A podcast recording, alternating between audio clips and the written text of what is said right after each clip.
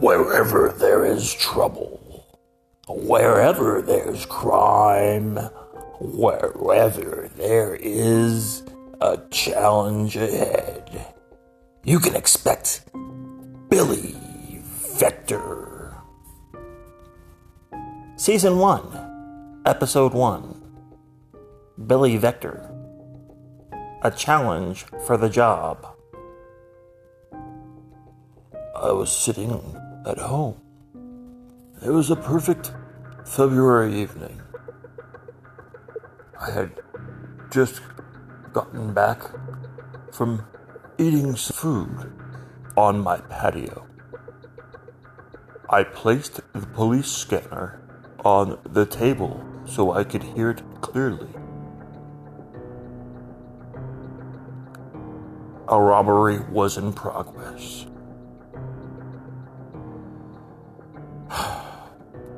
Alas, I got my equipment and walked out the door. The neighborhood car washer had not finished drying my car yet. Hurriedly, I tipped them and drove down Agatha Boulevard. The street was crowded with all sorts of onlookers, tourists, and various other people just trying to get around on a busy Tuesday evening. The robbery was in progress, but due to my slow start, I was not able to get to the location until 20 or 30 minutes after, so I had assumed that the robbery had probably stopped its progress. So the fact that I could not find a parking place made it not as upsetting. Sure enough, I walked into Sun Young Kim Liquor and all the usuals were there. There was the Blue Priest, or as most other people called him, Officer Reynolds. Not a big fan of Officer Reynolds, and he wasn't a fan of me. Oh, so you're late again, huh? Look, everybody, it's Billy Vector. Uh, you, you put up the police scanner on your table? a robbery in progress? well, it looks like you arrived a little bit too late. Officer Hernandez joined in. Yeah, Billy. looks like uh, Sun Young Kim took two to the chest. Eh, you got any uh, expertise you can lend to us regarding that? I stood there and looked around. Sun Young Kim Liquor had been in business since 1972. I knew Sun Young Kim's grandfather, and his grandfather before that is the one that actually started the place. So, uh, I was pretty familiar with the security system that they had put in place there. Silently, I walked around the crime scene as the rest of the officers and the police photographers, crime scene people, and even a couple of the fire people finagled around and figured out if they could figure out why the smoke alarm had gone off and why there was all sorts of things amiss with the robbery and why Sung Young Kim was not there. But yet his blood was all over the liquor store. So, silently I progressed through the liquor store. Tanqueray Gin, my favorite. I remember that cold day. It was a strange cold summer day, about 60. Oh my gosh. Oh, one of the colder summer days I can ever remember. And I walked into Sung Young Kim's liquor store. Yeah, back then he was calling it Sunny Mart. And I asked Sun Young, I believe? Sunny? Uh, I didn't know what to call him at the time. This bottle of gin that they had, and he pointed me towards the Tanqueray. Of course, I had already been quite familiar with the Tanqueray gin. But so, it brought back a lot of memories. Buying that bottle of gin here. Oh, well over 40 years ago at this point. Oh gosh. Why exactly had they not downloaded the microchip from the camera? Why was Officer Park not part of the investigation? Yes, Officer Park had a younger brother who fancied himself to be the next Billy Vector, and then all of a sudden I turned around and there he was. Hi. Here I am. I'm late too, but uh, I, I at least have a crime scene investigation. The entire liquor store erupted in laughter.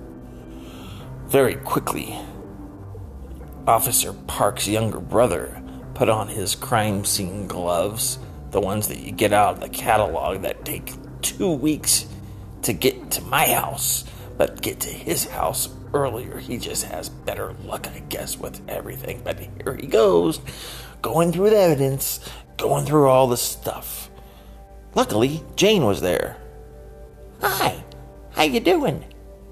How you been, uh, uh, Billy? Uh, I haven't seen you at the crime scenes in a while. Yeah, well, I've just been uh, working on the old skeleton Chambers case. Skeleton Chambers? I remember him. He used to do those horror movie night, late night movie. Oh, what do you call those? Oh, gosh. Skeleton Chambers? I hadn't realized he was murdered. well, yeah. You got cops like this on the beat working in this kind of job. Sung Young Kim is not here, and all sorts of things going on all over the place. Yeah, I understand. I know. We got a real situation here to solve. Well, yeah, I was just kind of out of the loop working on the Skeleton Chambers case, and uh, I, I, I, I, gotta tell you, I'm, I'm, gonna have a cigarette out here.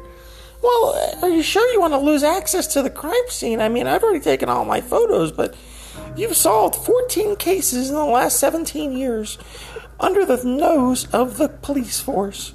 Sure, I mean, they say you're not qualified to actually be a cop on the force, but uh, here, are you sure you want to go outside? The Officer Park, he's the challenger for your job, or so to speak. The guy that can solve the crimes right under the nose of the cops? I really need to smoke a cigarette, if you catch my drift. Oh, okay. I walked outside and talked to Jane a little bit further. Jane had just gotten over her divorce, interestingly.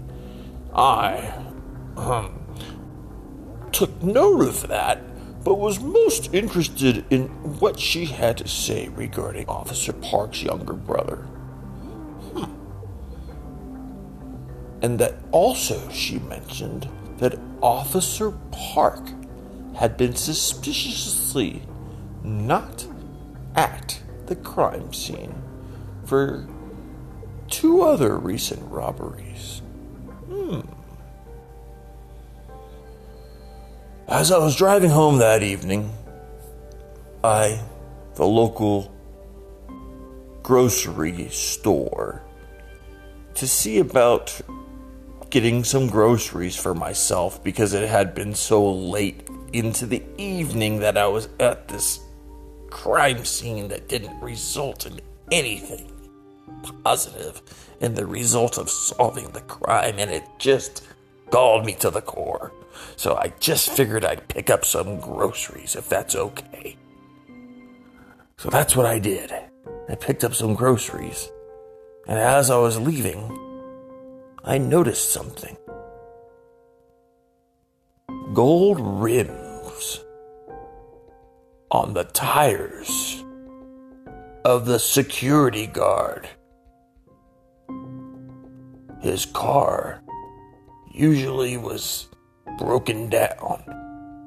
He's always sitting in his broken down car, never securing the lot, never securing the store. So that wasn't odd that he was sitting in his car. But the fact that he was now sitting in his car and it looked upgraded, and it now had really nice gold rims, the kind that you would see in a uh, urban music display of music, you know, gold rims spinning.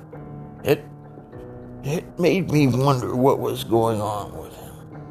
I'd known him him robbing oh gosh, what was it?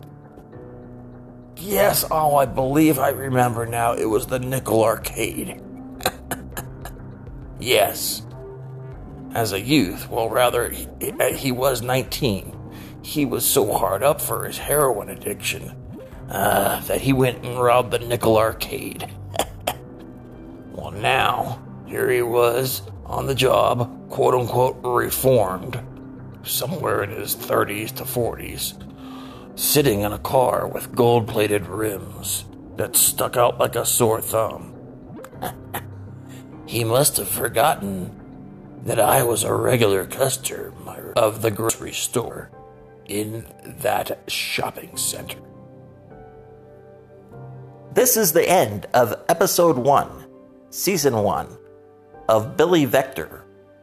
Stay tuned for season one, episode two Thank you.